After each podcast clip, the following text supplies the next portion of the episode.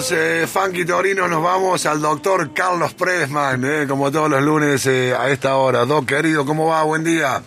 Buen día, joven. ¿Cómo está? Eh, ando en una Duster, no en un Torino. Mi hijo es fanático del Qué Torino. lindo el Torino, ¿no? Linda máquina, ¿no? Sí, Máquina. ¿te acordás? Sí. Nürburgring, Fangio, Ah, sí, esa proeza, historia. una Sí. proeza. Mi viejo tenía uno, la verdad que un auto maravilloso. Muy lindo. No, mi viejo tiene un Ambassador, ¿te Uf, acordás los oh, el Rambler. Eh, tremendo, tremendo. Primer Entraba- auto con baja vidrio eléctrico. Uh, y aparte Mi lo... hijo fanático de los Torinos. Sí, claro. Pero aparte digo, las butacas de adelante y de atrás eran como tener dos juegos de living, de sillones para el living, ¿no? Eran impresionantes. Venden sofá Sí. que son como butacas de esos vehículos, Claro, ¿no? Una cosa re loca que tienen en el apoyabrazo como una luz, como un farol, no, una locura. Va. Impresionante. Bueno, ¿vamos a lo nuestro? Vamos a lo nuestro, título de la columna. Sí, señor. El dolor en carne ajena. El dolor en carne ajena.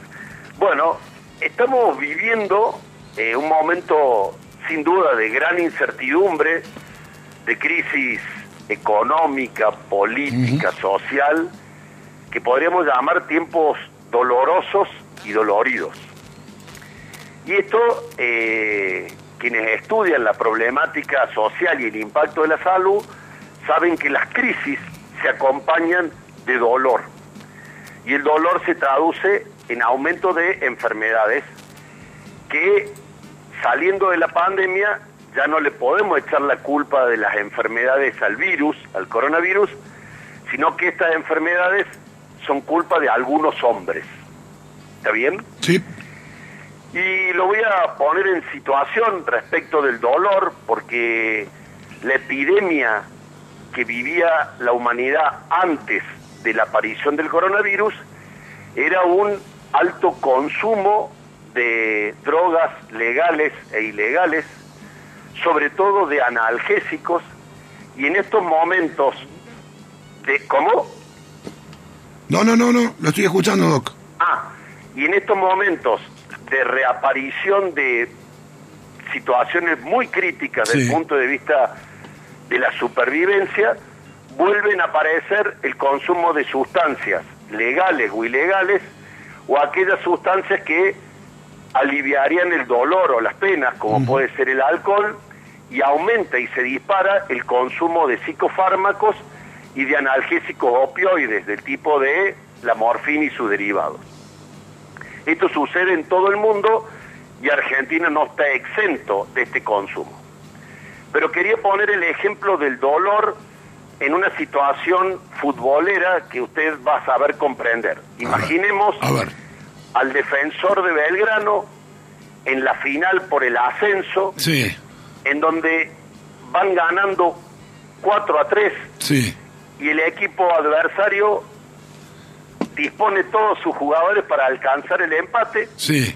y el defensor central se esguinza a 5 minutos del final. No, no sea el mufoso, tobillo. Doc. No, no me mufe hacia Belgrano. No. ¿Qué cree usted que hace ese jugador? No. Sigue jugando. Va para adelante, claro. Pero ¿qué te parece? Sí, se sí. juega en la vida. Sí. Y todos los 30.000 hinchas gritándole, aguante, aguante, aguante ese tobillo. Como lo hizo Maradona en algún momento. Pero ese mismo jugador, en la misma circunstancia, en un amistoso en el que van ganando 4 a 0 y a 5 minutos del final se esguince el tobillo, inmediatamente pide el cambio. ¿Me explico? Esto está demostrado que el dolor, el dolor físico, que siempre tiene un componente afectivo, también tiene un componente social o de contexto. O sea, que el dolor tiene una magnitud en la persona Sí. diferente en el contexto social que está viviendo. ¿está? Y el componente afectivo y social no se puede descartar.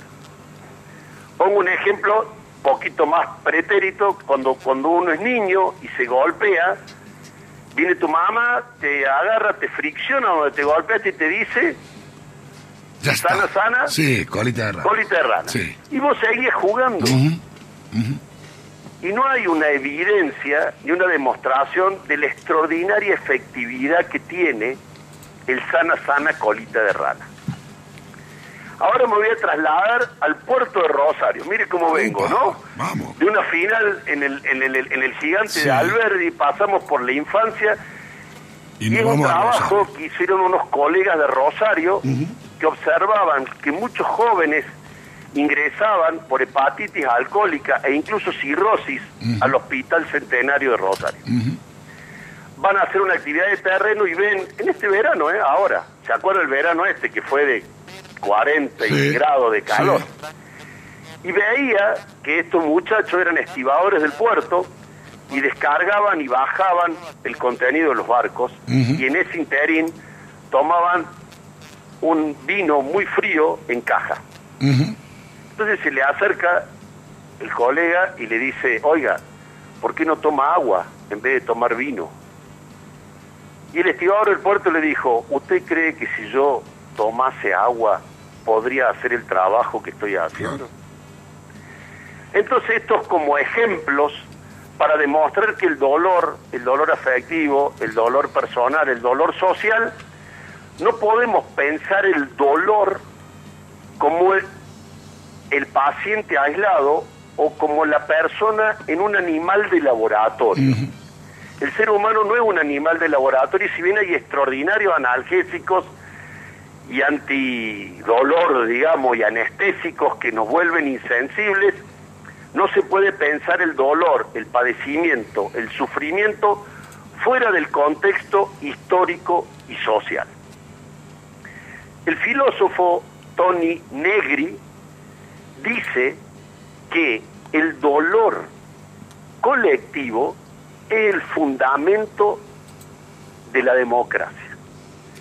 Él interpreta que en momentos donde el poder se roba, se quita el tiempo de vida de las personas, las personas padecientes, doloridas, se juntan para reclamar y mediante la estrategia de la política transformar su dolor. ¿Y qué es lo que preocupa en estos tiempos doloridos? Que estamos siendo insensibles al dolor ajeno. Y esto también es una estrategia del poder, porque a no todos nos pega por igual esta crisis económica y social. Pero si no tenemos la capacidad de poder interpretar que el dolor siempre es colectivo, como cualquier circunstancia, no vamos a poder transformar la realidad. Y termino con un ejemplo personal Sí. que me tocó vivir. ¿Cómo? Sí, sí. Termino con un ejemplo personal que no me gusta, pero me tocó vivir el día sábado. El día sábado estábamos en el marco de un día soleado como hoy, celebrando, respetando eh, el ancestral ritual de cocinar Sí. este, el fuego, Ujú, y un grupo de amigos disfrutábamos ese momento en un campo. Yo cometo el error de apoyarme en un tronco, en una baranda que estaba en un desnivel de más de un metro y medio, Sí. se rompe el tronco y No, ahí fui, no, con toda mi humanidad. no. Por suerte, mi sobrepeso amortiguó alguna Bien, instancia, bien. pero ¿cómo habrá sido la circunstancia que todos ellos no se rieron, se Claro, asustaron? está bien. Lo cual desnuda la edad Sí, de los sí. integrantes del grupo, pero además, pero además que se preocuparon. Claro. digamos, ¿no?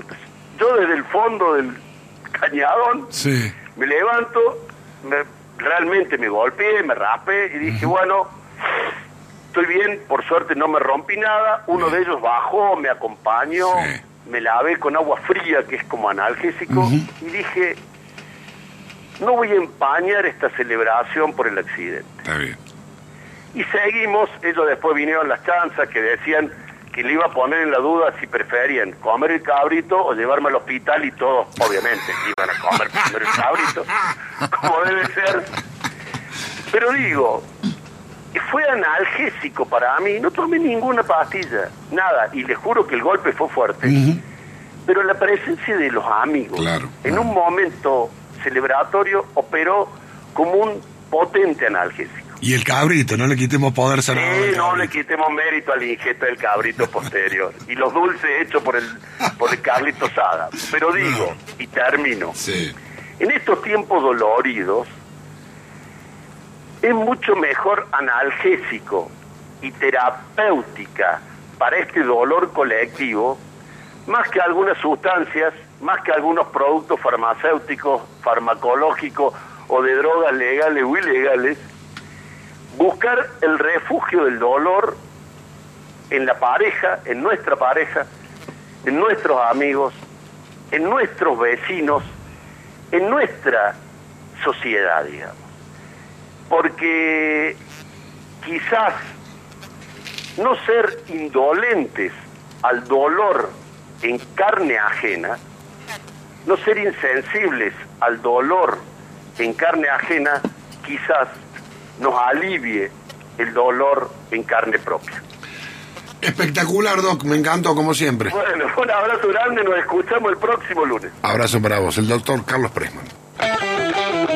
Mira quién habla. Liquidación total. Temporada otoño-invierno.